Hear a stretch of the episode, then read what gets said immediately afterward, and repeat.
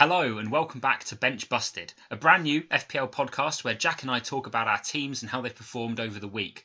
As always, joined by Jack. How are you today, Jack? Uh, you know what, mate? All things considered, not too bad. Not too bad, actually. it sounded like you were taking a breath to settle in to go, ah, it's over for me. Because that's how it felt, Jack. you're saying you're good, but I want to open up early and say you said that this week, uh, just to me, just to me, just now, you said this week was the week where it all went wrong for you. Is that still true? Do you still think that, or or do you think actually maybe you did better than you think you did? I, I, I mean, I don't think I don't think I said those exact words. I think so. So let's get one thing straight. So we recorded the last episode of the podcast, and you know we were looking forward, uh, certainly at the Christmas fixtures, and trying to really decipher certainly who was going to be the captain for for this weekend's round of fixtures, and all throughout the week it had been solidly on Mohamed Salah, which in hindsight is the obvious choice, and it really he is captain of all against anyone. Um, then of course on the Saturday, or I think it was late on Friday evening, there were some rumours going around about Salah being benched. You know, you go to sleep and you just sleep it off and you think nothing of it. And then you wake up in the morning on Saturday and you're again scrolling through social media feeds, whether it be Twitter, Instagram, uh, you know, Reddit, anywhere like that, and you start seeing that some of these rumors of him being rested might actually hold some truth. And lo and behold, he was benched. Um, and I mean, he was benched, but he came off, played about 35 minutes. I think it was actually 33 minutes, and he picked up two goals and an assist. Um, and me not wanting to uh, put my armband on a player who was potentially going to be benched, switched the captain's armband over to Heung-min Son, who got absolutely no returns, picking up two points, doubled it to four. So I guess that that really goes to show. I mean, I went against one of my rules, and that is never change the captain on the day of the deadline, and I did it. And the reason why was, yeah, like I say, I didn't want to have Salah blanking if he didn't come on. Um, I mean, in hindsight, what I should have done is just left it on Captain Salah and Vice Captain Son, um, just in case. But hey, you know what? We make mistakes and it happens. Uh, I'm sort of finally coming to terms with it. I mean, I finished on 65 points, which isn't too bad, five points above the average, but I just know it could have been a whole lot more, mate. Yeah, it's it's interesting you say it because the reason that like so I obviously went to bed. I, I had my uh, virtual virtual Christmas party uh, on Friday night uh, at work. I went to bed really drunk. Like, I don't know why, but I was very, very drunk, alone by myself in my room. Which, uh, if you in a vacuum, doesn't sound like a great way to spend your evening, uh, but it was. I had a great time, and I woke up very hungover to messages from you saying, "Ah, oh, I think Salah's going to get benched. You might want to switch your captain." And I, in my drunken, hungover, hazy state, went, "Nah, back Salah. I don't want to look at. I don't want to have to use my eyes this morning." and and left it. But you're saying that in hindsight it was the right decision to keep the captain on Salah, and I think actually if I'd have been sound of mind, I'd have th- I'd have thought at the time, you know what, it's better to captain someone like Son or De Bruyne or, or Grealish or whatever, and uh, I might have changed it too. So I wouldn't necessarily, I wouldn't I wouldn't I wouldn't kick yourself over that decision to be honest, or even Robertson actually. It's worthwhile thinking about, but I wouldn't kick yourself over the decision because it's a long season, Jack, and you still finished above the average points. Um, although, and now this is my time to, to, to brag a little bit, far below my point total, Jack. where I I obviously captained Salah this week, and that was a bit of a difference maker. And, and finished on 79. You say it was a bit of a difference maker. It was literally the only difference because I think our entire team pretty much performed fairly similar. And I think if I, yeah, I mean, it's our team. I, I finished 14 points below you, and that is what the differential would be with Captain Salah. I think. Yeah, it absolutely would be because obviously you'd um you'd not get the double from Son. So that's it. That's the only difference. The only difference in our teams this week is the captain. But that that was bound to happen eventually because we had had such similar teams, and we'll, we'll get onto the had at some point later. I think the one thing that the, that happened this game week that, that was cri- like crippling is that there were a lot of injuries and people were benched. And I have quite a weak bench. I think you have a slightly better bench than me, but it's meant that there's a, a lot of decisions to be made about whether to keep players. It's, it's, it's quite hard now to justify my sparse bench when I needed to. I need players that are playing every game. So, and again, we'll talk about this later because I want to build up to it a little bit. But I've taken a minus eight this week, and I've made a couple of really, really big transfers, um, which I haven't told Jack about, and which he will guess at later on. you say I'll guess that. I've been guessing at them before pretty much since you told me. I think two days ago. I've been trying to figure out because, like you say, I mean, our teams are fairly similar because I think on the face of it, we are very sort of like-minded when it comes to FPL and the players that we want to target. So, I I'm trying to figure out what moves you would make. Um, but I mean, yeah, like you say, we'll, we'll we'll wait and see. One one thing that I do want to talk about while we are on the topic of Liverpool is, I mean, what a game that was, mate. I mean, no one could have predicted going into the half twelve kickoff uh, on Saturday that we would end up talking about a 7 0 Liverpool win away from home. I think this was the first time ever in a Premier League game where seven goals had been scored and all seven goals had been assisted by a different player. And I mean, what a performance that was! Just really concreting the fact that Liverpool now they're back and they are wanting to defend their title and win it for a second time. Oh, I agree massively. I, I thought that I thought that Firmino was really impressive for someone who I've I've talked a lot of crap about Firmino over the past, especially with other Liverpool fans about how he can't. He turned it on, and he's starting to look, especially with his his headed goal against Spurs, the goal, or the two goals I think he got against Crystal Palace. He's starting to look like like a very very good player again. Um, obviously, always had it in him, but sometimes didn't necessarily finish as well as he could have, especially for a striker. And he's looking very very good, and and I think when he plays well, Liverpool just eh, are playing well anyway, right? So, so he's a very worrying player to. Well, I say worrying. Actually, in terms of FPL, if Liverpool are firing, it makes decisions a lot easier, doesn't it? Triple Liverpool, easy. Tick that box. Um, makes it so that you have to spend less time faffing around with like other options. Like I've got Mason Mount. Why have I got Mason Mount? Decisions like that, when it's just so much easier to just get your three Liverpool players, know that they're going to absolutely smash the league, and and then and then you only have to pick then you only have to pick eight other outfield players, right? And so it simplifies the game a little bit for you. Don't even have to make captaincy captaincy decisions, Jack. We're just going to captain Salah every week. So I'm actually happy from a fantasy perspective to see Liverpool doing very well. And as a Chelsea fan who is entirely focused on the top four, I don't think there's a title challenge in them. I don't mind. It just means that other teams probably won't pick up points against Liverpool, which good for me, right? I'm happy with that. I'm happy that Spurs lost to them, to be honest. So good things all round, I think, from that game. What did you think? Um, so, so what did you think about the rest of the weekend? I know that there's a couple of results I'm quite keen to talk about. Quite keen to talk about how City played. Uh, quite keen to talk about how Spurs played. Is there anything that caught your eye? Yeah, well, I think again we'll, we'll we'll inevitably end up talking about him for the entirety of the podcast to come. But Bruno Fernandes being once again, the shining light for, for Manchester United. I mean, outstanding performances all round from Man United. I think when you look at Man United and Leeds on paper, it always had goals about it. And, you know, we, we mentioned it a bit last weekend, but it is the sort of Premier League classic of old, um, as it were. So it was a very, very exciting game. Obviously, as a non Bruno owner currently, it's uh, it's difficult to see him do well. Um, but, I mean, the guy is just. He's on fire at the moment, and uh, yeah, like I say, I, I, imagine we'll talk about that for, for hours on end. But yeah, I mean that the, the, the City game, which followed the Liverpool game on on Saturday, I don't know.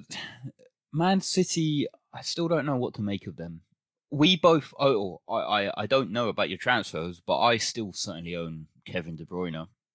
Um, and as good as he is, he's, you know, at his price at the moment, I think he's up to 11.9, 11.8 million. It's it's annoying not to see him, you know, delivering when he should be. I think that that it says more about the players that he is around. I think I think you can see that he is getting a lot of chances created. He's putting in a lot of willing full passes forward, but the players just aren't able to finish on the end of them. And, and I, I'm hoping that Aguero is back and fit and fully firing sooner rather than later because I think that that City team, when they've got KDB supplying someone who can actually finish, it will actually be a lot harder to not own KDB. Yeah, I, I think as I think as well. Uh, watching City, you can see that the potential's there, and it is a lot of this. It's a lot of what ifs. Like, oh, if, if only Aguero didn't get every sort of illness all the time. Like, like a, he had a he had a stomach problem, didn't he? At one point, he had gastroenteritis. He he has dodgy injuries. He's he's a player that it seems is very very hard to keep fit. But but what if like what if Aguero was playing? We were even talking about the potential of, of getting Aguero in on the free hit for week 18 when they play against um when they play against Brighton, which would be mega if he did play 90 minutes, right? And and that's the sort of problem with Man City. It's it's a lot of what ifs and and what ifs don't give you points. And and that was what I was thinking when I was watching them. I, I thought, why are they not especially over the last couple of weeks, why are they not scoring? Why are they not converting? Are they missing too many players? So that's on my mind. Oh, that has been on my mind a lot recently. Um, is it worth it? Is it worth always saying what if? Like like their next fixture is Newcastle. If you have any of their players that you're thinking about shifting, like potentially going De Bruyne down to Fernandes, or I say down to De Bruyne to Fernandes, you're looking at the Newcastle fixture and you're saying, oh, what if? What if they perform against Newcastle? What if?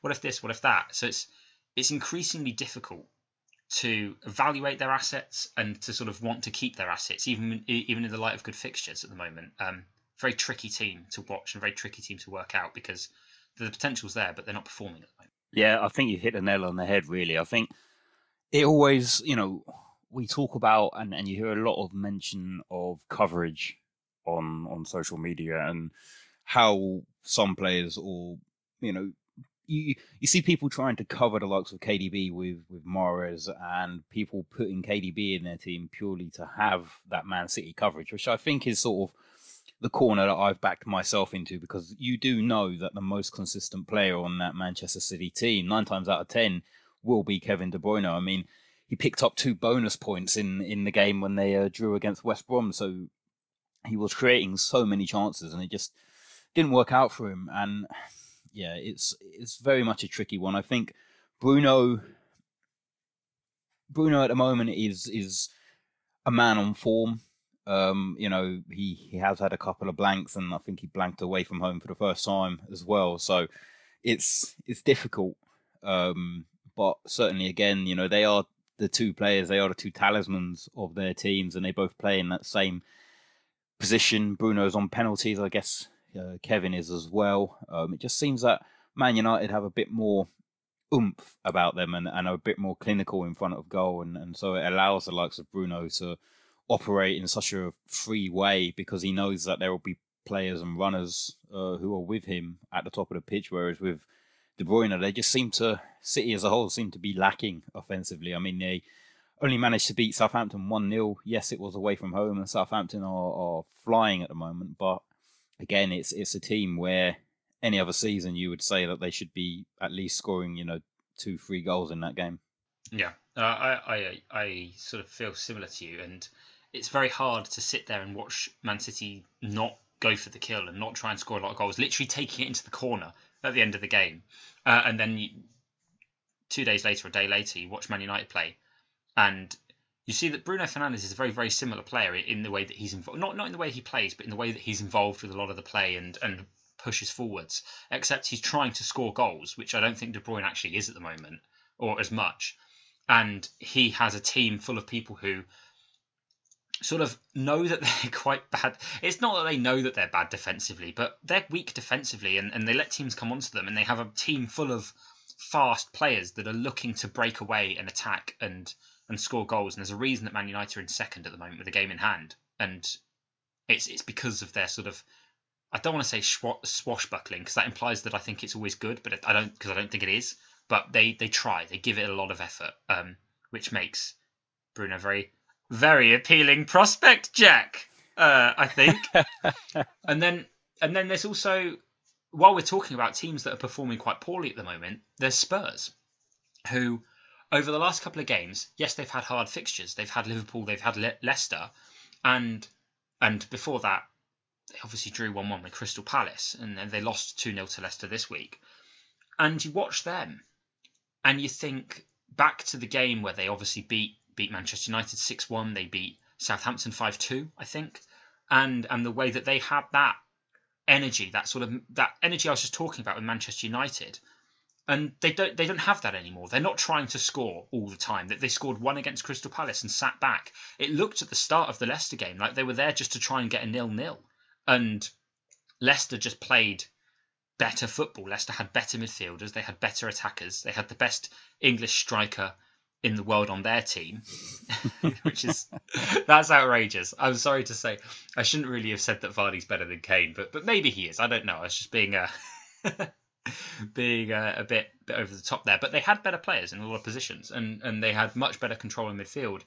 And Mourinho, since the West Ham capitulation, has started setting his teams up to to attack less and to defend more and that's worrying as someone who wants to own their attacking assets because of the way that they can or can play together again potential rather than sort of the results that you're seeing it makes it very hard to to, to hang on to their players to it and to, to want to to want to continue to like own like Son or Kane for example I'm, I'm sure you you have similar problems you you watched that game right you you watched your captain Son like, how, what do you think about Spurs? How do you feel about about having to watch Spurs games?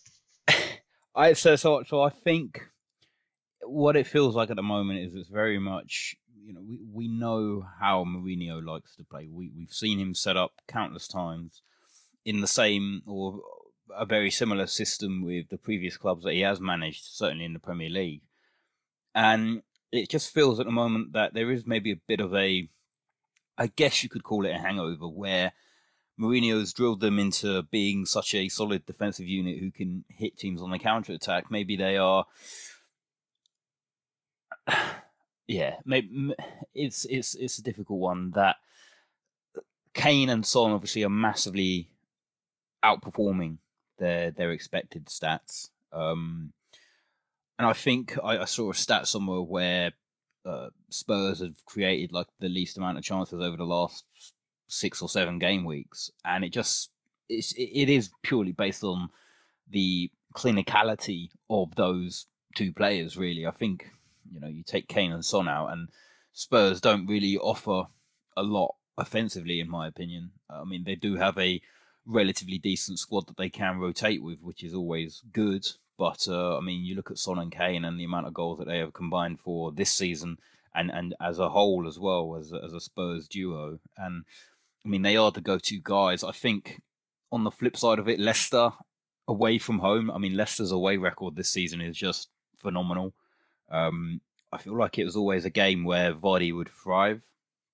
And yeah, I mean, it's a bit annoying to, you know, switch your armband across to to Son, and I mean he looks okay in parts, but uh, yeah, perhaps maybe a, uh, a, bit of tiredness creeping in. Certainly as we come up to the uh, festive period of fixtures, but I mean he's probably going to stay in my team um, at the moment. That is just again comes down to the sort of form versus fixtures really, where you look at Spurs and and some of their fixtures over the Christmas period, and honestly, I don't think that there is a better run uh, certainly for one of these teams that is going to be competing towards the top end of the table. But they've got Wolves away, Fulham at home, Leeds at home, Villa away, and Sheffield away in their next five. And I mean, all of those games.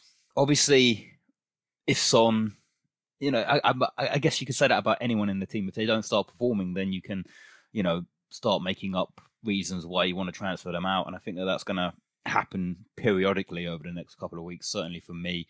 Um, but Son's in there at the moment and he'll he'll stay in there given the fact that he's got a, a decent run of form. I I actually agree, and, and it's it's weird that we talk about it because you mentioned the the, the the the expected goal statistic, right? The, the fact that Son has an xG, an expected goal, depending on the site that you use, of about sort of four, I think, at the moment, and he's obviously scored eleven in the league, and obviously the best players outperform that statistic because it's an average of all players and, and how likely they are to score from the shots that they're given. So the better players will perform better than the average players and thus outperform their expected goals. By how much is an important question because at the moment Son is outperforming his xG by like more than Messi does, more than he's ever done, more than Vardy does, um, and he's also converting shots more than Vardy and Messi, the, the people who historically are the absolute best at it. And it it means that he's going to have to come down to earth, or that Son is the best player in the world all of a sudden. And and frankly, I think it's more likely that he's just going to come back down a little bit. Um, the other question when you when you when you obviously say that is, well, there's there's two there's two ways you can well there's two other things to think about here. It's that there's always the chance that with these fixtures, uh, Spurs start to produce more chances for Son, and and they go back to sort of the the three goals against West West Ham, the the six against United, that sort of team. And if they do that and they, they create a load of chances for Son, then happy days. He's probably going to convert a lot of them, and you're going to get a lot of points. And and so that's sort of what I what I'm thinking about. And also that even if Son stops overperforming his his expected goals as much as he is at the moment, he'll obviously overperform them a little bit. Will the points that he gets from here on out, even if he does come down to earth a bit, will those points still be worth it for his value? Will he still be performing well for a, for a for a nine million or nearly ten million pound player if he's not getting thirteen every week and he's getting seven instead? Which actually, to answer that question, I think yeah, probably. I think he's probably still going to be a very good value player. Um, so I think when it comes to Spurs, it's going to be interesting over this run of fixtures, and I also think that it's it's worth the one thing I said to you actually, I said this to you months ago now. I said the one fixture I'm looking forward to the most is Leeds versus Tottenham. Um, and and at the time I was like Leeds versus Tottenham next year sometime, and um, it's it's it's coming up. It's really really close now, and like I think Leeds are an absolute litmus test because they obviously get smashed by the good teams. Um, Chelsea put four, I think, past them. United put six past them. Crystal Palace, another absolutely world beating team, put four past them. So they get and Leicester put four past them. So so the, the good teams, the teams that play good football and have talented midfielders, beat them quite soundly. And it'll be very interesting to see how Spurs do and how Jose sets up to do that. Because if he sets up well and and he plays like the Celso and, and the Ndombele in midfield in a way that's sort of intelligent, then maybe maybe maybe Spurs will look good and maybe they'll smash them. So that's the game to keep an eye on. That's the game I'm very interested in. Uh, d- don't know how you feel about all of that. That was a lot of chat from me there. Mostly just check out the Leeds game. Let's get excited for a couple of weeks' time when that happens. Yeah, I mean, as as you say, I mean, Leeds are Leeds are very much a, I would say, you know, they are that sort of young, plucky, up and coming team. Although they, you know, they they they are steeped in history in the Premier League, but certainly these days, you know, they, they are very much a team that will go to every game looking to try and win every game. And you can see that in just how open they are playing. As you say, getting thumped by the, by the bigger teams is perhaps not the best. Um, but I think for, for Leeds and a lot of these lower table clubs, I think that the goal ultimately is just to survive. And I think that Leeds when they come up against teams who are in and around them, um, sort of that mid to lower table, and um, they they they do perform really well, and and you can see all of the sort of free flowing attacks that Bielsa likes to put together, and what all of the training is for. So I think Leeds are very exciting again. You know, a team with a an okayish run of fixtures. They are one of the teams that does blank in in game week 18. So Bamford looking like a potentially decent option when it comes to the double game week 19 for, for a lot of managers, I'm sure. One game I do want to talk about, one game that is probably very, very close to your heart, and that is the Brighton versus Sheffield United game. Not only because you live in Brighton, but as you've said for the last couple of weeks now, you were eagerly anticipating and predicting a Sheffield United win away from home in this one, and they came close, mate, didn't they? Oh, they came so close. John Lundstram, the legend, got sent off, and I thought, well, that's it, easy Brighton win. And uh, no, they weren't really having it. Although their football is still weird, I think it's actually strange. I think Sheffield United play with the energy of teams that are, you know, when you get to the end of the season and no one really cares anymore, but the relegated te- the teams that battling relegation suddenly really turn it up a notch and start playing with some real intensity that's the sort of energy that Sheffield United have at the moment. It's it's scary. It's it's weird to watch. They're playing with relegation energy, and it's it's December. Um, yeah, terrifying game of football though. I think I think I think Brighton suck. It's really weird, but I just think Brighton suck. The the statistician stat, stat, the stats people amongst us will say that they are oh they're they're they're a better team than you think. They're they're they're defensively underperforming at the moment, and surely that'll regress. I don't think that's true. I, I think they're just bad. They've got bad defenders and a bad goalkeeper. Well, Ryan's bad. Sanchez is, is less bad, and they're sort of playing him at the moment, which is a remedy. And uh, and they're just bad going up going forwards as well. I mean, even Welbeck's goal was crummy. he sort of chests it and fumbles it in as he's falling over. Classic Welbeck, but they don't have the sort of I don't think they have the sort of skill necessary to to stay in the league more than a couple of years now, and it's probably going to come back to bite them quite quickly. Um, wouldn't you say? Yeah, I mean, I did see a really weird stat, or not a stat, but it was the so it was the Premier League table, and I'm looking at it at the moment. But I saw this posted uh, as you do on on Twitter, and it was someone looking at this table of expected points for this season and how if if teams were meeting, you know, based on their expected goals and everything coming into account and using all of these uh, algorithms to predict where teams might be. And you look at it, and Brighton are actually in fifth for expected points.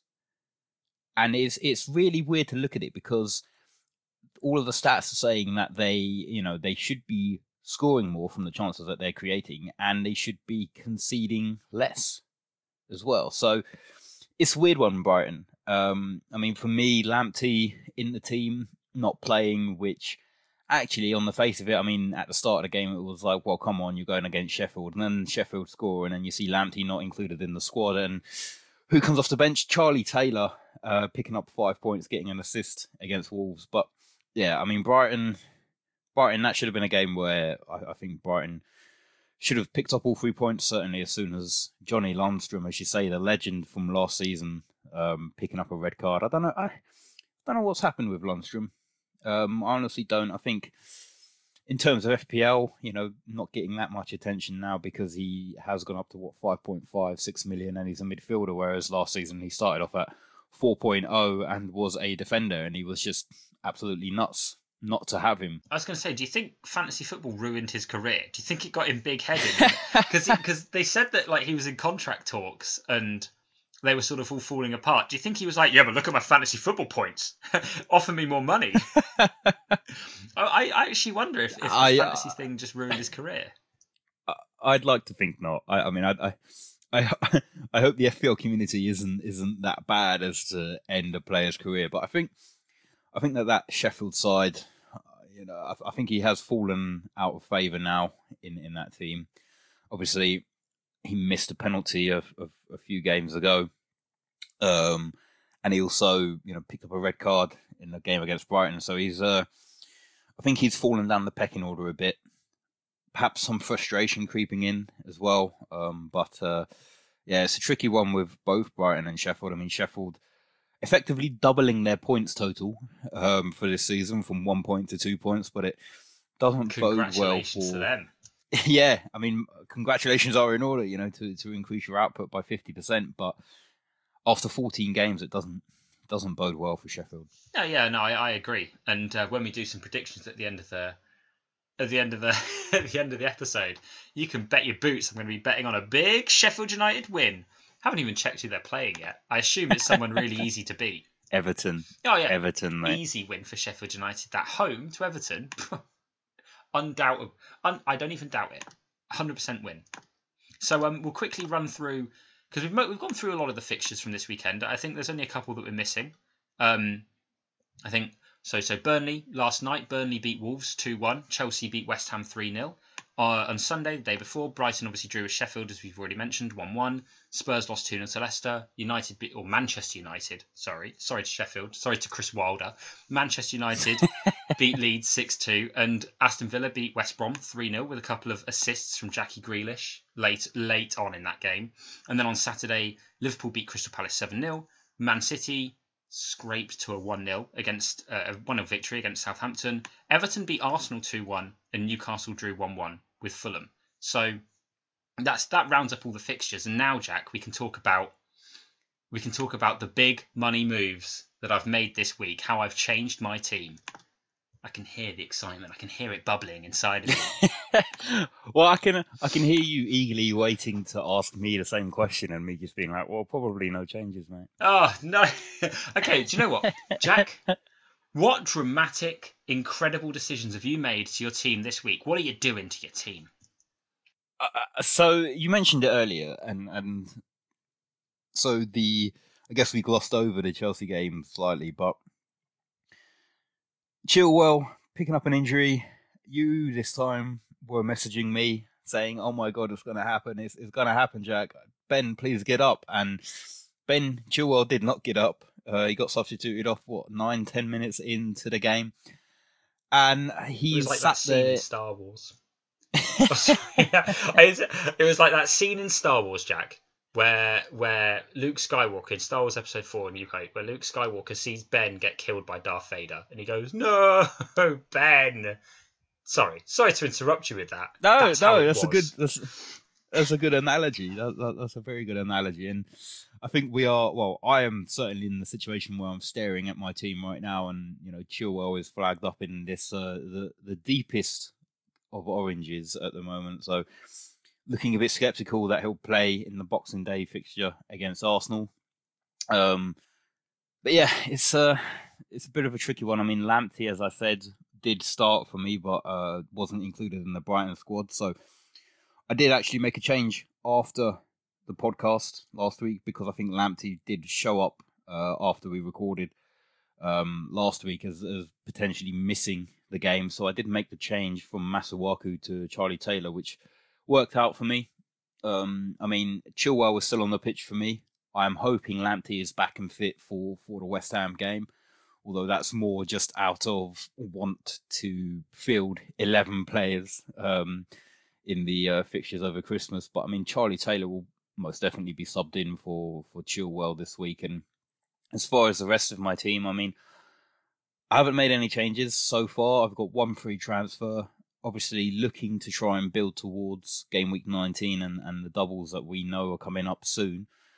Um, so, look, it's it's looking like it's going to be the same team, and it's looking like for me, armband on Salah. And even if I do see any any breaking news, you know, about anything, maybe Salah gets injured in the warm up or uh, whatever happens, I don't care. I'm I'm still putting it on Salah big stuff. That was a nice way of saying oh, I'm not really going to do much, and I really respect that. The energy is built. uh, I don't think I'm going to ask you to guess what transfers I've made. I'm just going to tell you. I've taken a minus eight this week, which means I've made three transfers. Well, you you tell me you tell me the players that you're gonna take out, and I'll try and guess who you're replacing them. With. I think that, I think this is actually quite nice because I I think that you've already said that there's one of these players can't possibly take him out. I'm taking out because he's injured and because he needs knee surgery. I've taken out uh, Reece James. Ah, yes. I'm taking out a guy called Kevin De Bruyne. You might have heard okay. of him. Okay. And I'm taking out Dominic Calvert-Lewin. And I think it's quite easy for you to guess. Yeah, I mean, you've gone Calvert-Lewin to Bamford, I think. Yeah, certainly have. You've obviously gone De Bruyne to Bruno because you don't want Bruno living in your head anymore. He's he's he's already there. Uh, I'm just facilitating him living in my head. And I can only imagine that you've gone Reece James up to your beloved Trent Alexander Arnold, seeing that you've freed up some money from those moves. Ding, ding, ding. 100% right. Isn't it brilliant? and that's that's what I've done. I, I liked the look of Liverpool. Reece James was giving me jip, and I can't have jip in my team. one of the seven unique assisters was was was Trent Alexander Arnold um, against Crystal Palace. He's got great yep. fixtures. He plays the double game week. He's nailed as all as anyone is, and he got he got a bunch of hockey assists as well, which was quite good. He he looked good. He looked very very good, and he t- even took a free kick. So I was like, Trent, you're back in. Why did I ever doubt you, my boy? Come come to me. Um, so so he's in. Bruno Fernandes is in because frankly we were talking about this earlier. I alluded to it as much as I could.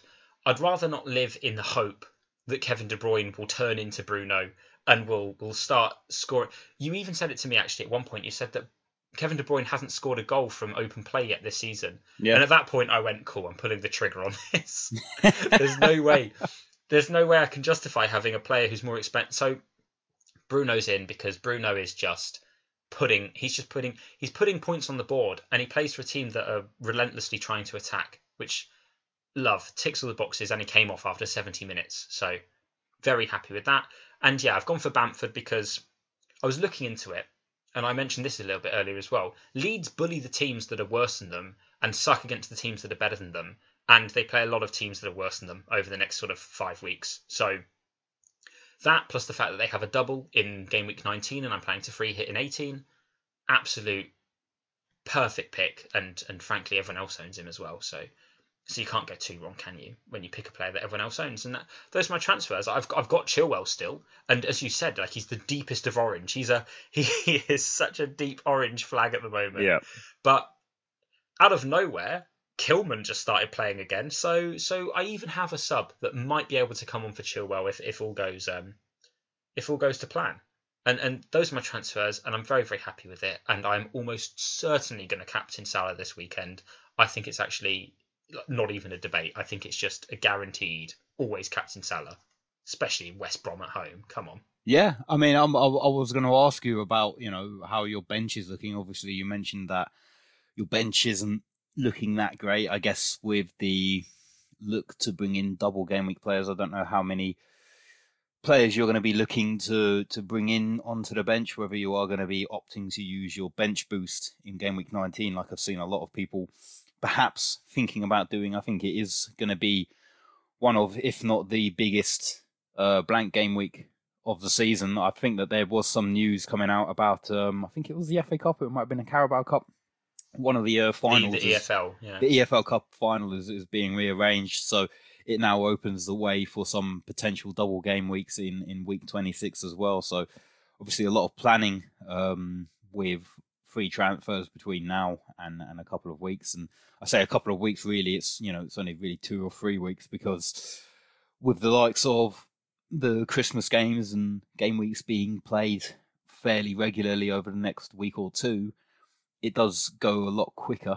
Um, obviously, you need to keep on top of when the deadlines are to, to make sure that you are maximizing the potential from your transfers. I think the reason why I'm probably going to hold off on the Kevin De Bruyne to Bruno transfer at the moment is mainly because if, if, if I was to bring him in, I'd want to sort of rejig other areas of my team as well, and and I don't want to end up, you know, I, would rather much rather make free transfers with two free transfers as opposed to what you've done this week and, and take a minus eight. And I mean, I know I have taken uh, minus eight previously, but um, it's just at the moment, I think, yeah, look, I will continue to live in hope um, that De Bruyne will do something against Newcastle. I think it's a Newcastle side which obviously they, they are without some key players um, due to the the coronavirus outbreak that did happen a few weeks back.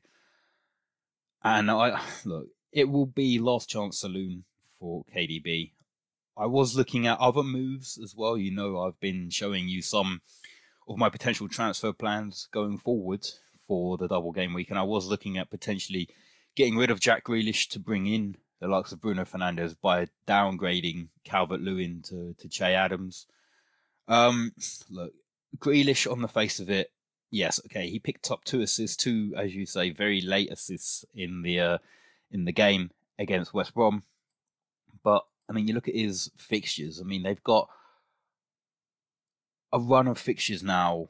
They play Palace at home on Boxing Day, and then they've got Chelsea, Man United, Tottenham in the next three after that. Are, are you are you perhaps looking to get rid of Grealish to maybe downgrade him to someone else who has potentially got better fixtures or, or allows you to save a bit of money and reinvest elsewhere, or, or, or are you going to be sticking with Grealish throughout that, that sort of mini run of tough games? It's it's actually a good question because I, I looked at Grealish, Son, and DCL when I was sort of doing the, these transfers, and it's effectively that I've made a decision between downgrading DCL to Bamford or, or downgrading Grealish to, to Neto or Podence or or someone like that. Yeah. And I've kept Grealish because not only is he absolutely popping, he just he's in the team. He's in the what is it called now? The Budweiser Kings of the Week. He's in he's in the team of the season at the moment.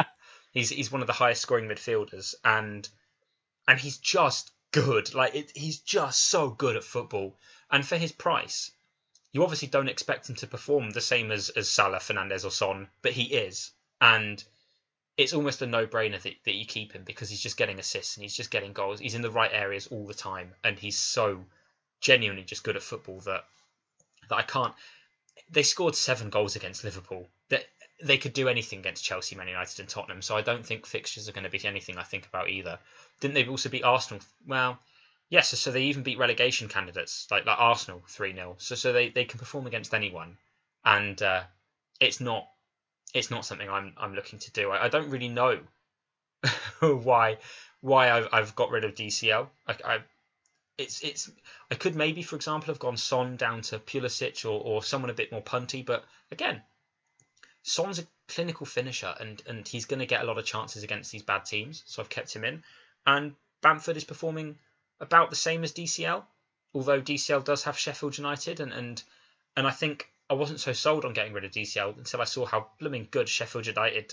Not even good, just how blooming up for it they are. They just have they have they have big energy, and I I can't.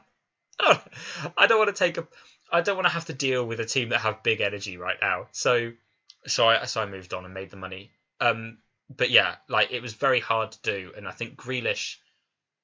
Grealish is a keep for me, but I can absolutely see why some people are getting rid of him.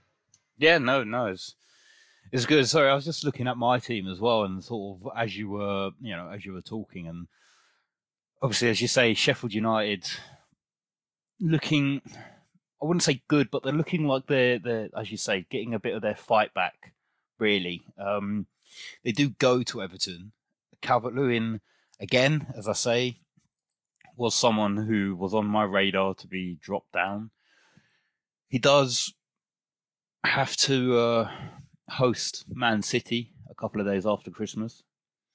But he also, as as you say, he goes away from home to Sheffield on Boxing Day. So it's a it's an interesting one for DCL. If if I was to do the De Bruyne to Fernandes move, it would free up a bit more money, and and I guess because I've got the likes of Soucek as opposed to Mount in my midfield at the moment, it, it does give me a bit of extra money as well to, to mess around with, and certainly targeting double game week 19, it would perhaps involve me upgrading Brewster to the likes of Che Adams as opposed to downgrading DCL to, to Che Adams just to give me yet another player who will be featuring in in the double game week. So yeah, it's very interesting. I mean, as I say, I'm not looking to pull the trigger on any transfers just at the moment. And yeah, I mean, Salah fool me once, shame on me.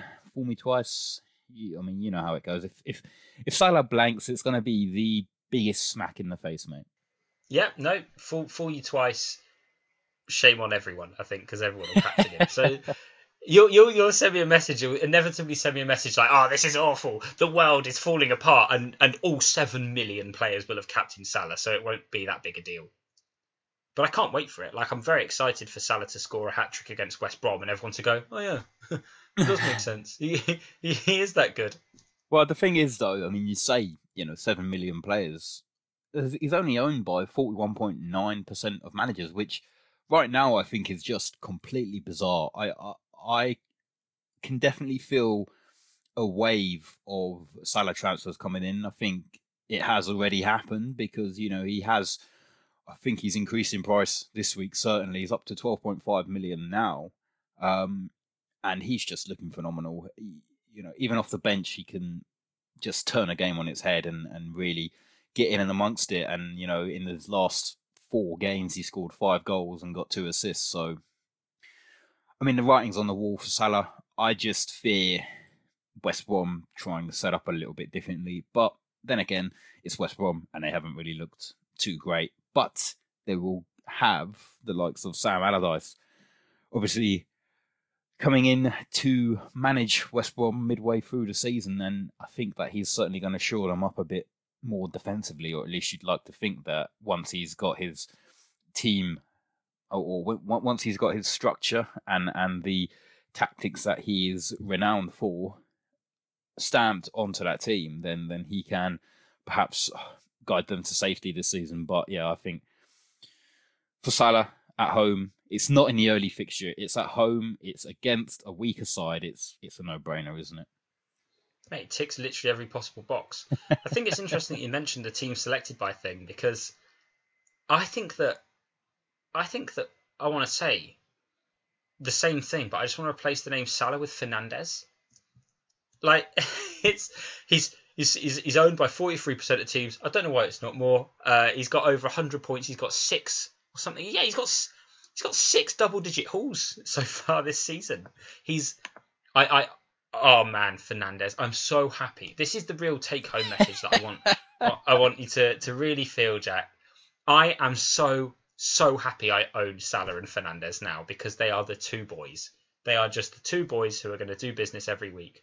And um, gosh, eventually Jack he'll jump on this train too. If if De Bruyne blanks against Newcastle, like I, I I understand that Christmas is you know only a couple of days away, but you can bet that I you know over just the entire Christmas period. I mean you know I spending time with loved ones and whatever. I won't. I'll, I'll be you know sat there on my phone frantically scrolling, trying to refresh to see if who is going to be, you know, getting a price rise and making sure that I'm on top of when all of the FPL deadlines are. So that's very much going to be my Christmas year is, is trying to. I, I might even, I might even do a good old Nick trick here, and as soon as the Leicester versus Man United game is uh, kicked off, or even you know, as soon as the announcements for the squads are live, I think that that's roughly around the time of when the FPL game updates. I might even pull the trigger on KDB to Bruno straight away and just get it over with and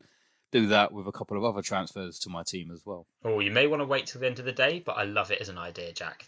I love it. just this is I want to tell you, this is how I feel. I, I don't smoke, but I feel like I'm I'm lying in bed, I'm having a cigarette. I'm like, Bruno, I'm so glad I finally had you. I'm so I'm so glad you're finally mine, Bruno. As a as a as a take, and I don't have to worry about Kevin De Bruyne or captaining him like some sort of fool, and and and him not returning points week after week after week. I'm over him. I'm a I'm a Fernandes man now, and and I wish I'd been a Fernandes man for longer. yeah, he's just he's just so good it's certainly a lot more satisfying when when you own him and not having to worry about not owning him, which you know we've both done up until this point. So it'll be interesting. I guess we'll be hoping for different outcomes in that in that Leicester Man United game, which is obviously the first game in the uh, Boxing Day fixtures did you like that segue, mate? Look at that nice little segue yeah, oh, into oh, talking about. I was going to say, oh, do you want to do, do you want to run through the Christmas fixtures of the Boxing Day fixtures and the, the weekend then, Jack? Because he seems he seems so keen to do. Well, I mean, mate, like you say, like oh, like, like we say, you know, it's Christmas time. It's it, everything's to get. There's a lot of things to be excited about, and that's just not because you know we're all going to be generously giving out gifts to our to our loved ones. But there's a lot of football, as you know, and it always comes around to this time of year and we have you know was it three games for each team in the space of you know 15 days or so. So we know that there are a lot of fixtures to come and there's a lot of football to be played over the christmas period. And honestly mate i can't wait. As i say the leicester versus man united game the first game on boxing day at half past 12 then we've got villa versus palace fulham versus southampton. Those two are kicking off at 3 o'clock. The 5.30 game is the London derby, Arsenal versus Chelsea. It had to happen. Of course, it had to happen on Boxing Day. What a game that is going to be to watch. Then we finish off the Saturday games with Man City versus Newcastle and Sheffield versus Everton. Then on Sunday, the 27th, we've got Leeds, who host Burnley. West Ham host Brighton. Liverpool play West Brom a game that we will both inevitably be keeping our eyes on. And then Wolves host Spurs at quarter past seven on Sunday. I mean, I don't know if we'll record between now and uh, well, between now and this round of fixtures, but we do obviously have game week 16 fixtures as well coming thick and fast, and I guess we'll run through them in, in just a moment. But mate, I mean that Arsenal versus Chelsea game, any other any other year, any other season, you look at that and say, well, that's going to be a tough one. You know, Chelsea going to the Emirates against an Arsenal side who, you know, up until three or four seasons ago would have been up there pushing for a top four, and now it's sort of as a Chelsea fan, do you look at that as being a game, although it's away from home, it's it's a game that theoretically you should win and you have to win. It, yeah, well, I, I don't think it's going to be a difficult game for Chelsea either. It is definitely a game where they should win and, and they have to win. But Chelsea's done very well against bottom half sides this season. It's the top half sides they've struggled against. so, I, so I really think that, that this will be a bit of a breezy, easy game, right? It's just a way to a bottom half side who haven't been performing very well. Uh, Willian will 100% score an own goal, or maybe he'll just turn up because he's due a turning up at some point, isn't he? It's been a while since Willian turned up. Do you remember his three assists at the beginning of the season? Um, so so maybe he's due. He's due a couple of uh, a couple of returns, which would be a bit of a shame. But otherwise, I'm actually saying comfortable Chelsea win. Actually, do you know what I'm saying? I'm saying Mount Mason Mount Brace. Mason Mount Brace is what I'm saying. He's going to score two. Well, certainly for you, I, I think a lot of us, again, you know, Chelsea are a bit of a a bit of a confusing team as far as FPL goes because you look at it and you look at the talent that they've got, and you think, you know, certainly going into this season, I feel like a lot of people were looking at it and saying, okay, so I want to have, you know, two of Pulisic, uh, Werner, Ziyech, Havertz, Mount. I want to have some of those attacking assets that Chelsea have to offer. And I don't know. I mean, you own Mount. We both owned Werner towards the start of the season. We both own Chilwell. I mean, Chelsea's defense has improved a lot ever since they brought in Edouard Mendy in between the sticks. But their their offensive signings perhaps aren't. I mean, yes, you know, Ziyech picked up an injury and you know he came back in and he looked fantastic in the games that he played, but and then he sort of tweaked that same injury again. Pulisic is again, last season was plagued by injury, and this season it's. I mean, he's getting back into the team, but he's perhaps not at 100% at the moment. COVID as well coming into effect. I don't think any Chelsea players have tested positive, not not that I've heard of, but again, it's something to be wary of. So the Chelsea attacking options perhaps not looking as appealing as as we all perhaps thought that they would be. Um, I guess one game that I'll be keeping an eye on for sure. I mean, you not so much, but it's going to be the Man City versus Newcastle game. Uh, do you know what would be poetic justice right now? If this is if KDB can, you know, see into your mind, he's seen that you have taken him out of your team for arguably a very favourable fixture for Man City, and if Aguero starts, if he can start, I think KDB's potential in that game just you know doubles, triples, and I mean, I'm I'm I'm obviously hoping for big things. You're going to be praying that Bruno Fernandes has picked up massive points in the early fixture. Are you going to keep half an eye on a City game? Are you are you going to worry much about KDB returning in that one? Um, I actually might just watch it, you know, and, and enjoy it. What I think you're so at the moment you're going into it with a oh man, I'm just going to be watching KDB, watching him pop off, but one of us is going to be very very stressed about it because either Bruno will have absolutely slapped Leicester um, in the earlier kickoff at twelve thirty, yeah. and you'll be going into it thinking, "Man, I need KDB to do just as well as Bruno. This is so stressful. I hate this." Or Bruno won't have slapped Leicester, and then I'll be going into it like, "Oh man, why did I even get Bruno? What's wrong with me? Why he's just in my head? Oh, I just can't stand this." So one of us is going to get is going to go into that game with a horrible mindset, and frankly, I can't wait for it. What if Bruno gets like nine points and then and then you, you have to oh it's going to be magic. It's going to be a magical Boxing Day, and I and I just can't wait for for all the permutations, for all the stress, for all the watching our teams, for the bit where Sheffield United beat Everton three 0 for for all of it. It's going to be genuinely magical, and I, and I'm pumped. And then and then after that on Sunday, the the fun doesn't stop. Jack, we've got Leeds versus Burnley, the twelve o'clock kickoff. Again, a game where I'm now a Patrick Bamford owner, so I'm very excited about that. West Ham versus Brighton, which is a bit of a who cares, but I guess maybe it's nice to see Brighton try and win sometimes. I mean, Lamptey might play for hey you. man, I care. It's it's it's Lamptey and Soucek. you care. You're. I guess a lot of people do. We've got Liverpool versus West Brom, which is the game. It's the Salah game. It's Yep. the Trent Alexander-Arnold scores a free kick game. It's it's it's all of it. It- that that's another very exciting game that I'll be 100% watching. And then it all rounds up with the evening kickoff: Wolves versus Spurs. Who knows? I, that is just a. I have no idea what will happen in that game. Game, isn't it? Isn't that fun? Spurs could turn up and, and, and thump them, or, or they could they could fail to create any chances like they've done in the last three weeks or three game weeks, and and Wolves could get back on the map because at the moment Wolves are one of those teams that people don't talk about so much. They don't talk about Podence and Neto when maybe they should be talked about more because of the quality that they have. Uh, but they're just sort of failing to create chances. So absolute cracking weekend, and then it immediately there's no rest, just fixtures after fixtures after fixtures, and oh Jack, I don't ever want to go back to work. I just want to watch football.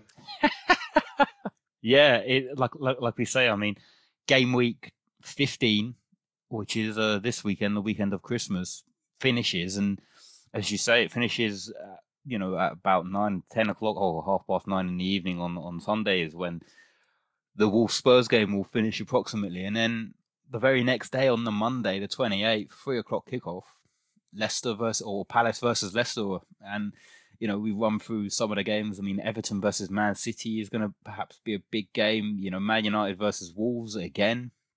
Wolverhampton are famous for upsetting big teams or, or, bigger teams, shall we say? So I think Wolves will be very much up for that one. Um, again, Arsenal or Brighton versus Arsenal, I think will be a real test for well for both sides. Really, I think it, it's a game again where on paper Arsenal should be winning that, um, but uh, who knows uh, with with the way that they've been playing. And then again, you know, we've got Spurs versus Fulham, which dare I say it, captainable option for uh, Heung-min Son in that one potentially. Uh, Newcastle away from home, or, or Newcastle host Liverpool rather on the same day as well, and then again immediately after those fixtures, as we roll on into 2021, we've got even more games. We've got games on the first, second, third, and fourth of January before we finally have a bit of a uh, a bit of a rest and a bit of a break away from FPL. Um, I don't know how many recordings we're going to do between now and then, but uh, yeah, like you say, we've got a lot of football, a lot of football coming up. Can I just get you?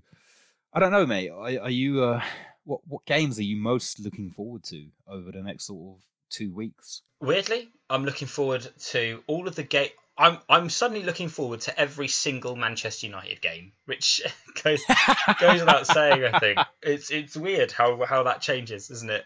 Um, I'm looking forward to Chelsea potentially getting their attack back together and Ziyech getting back into the fold. And I'm looking forward to, and this is also my hot take, which I will ask you for in a second. I'm looking forward to Spurs falling apart. I'm looking forward to Spurs getting hammered by Leeds, being a rubbish team. Son will still get points because he's a legend, maybe.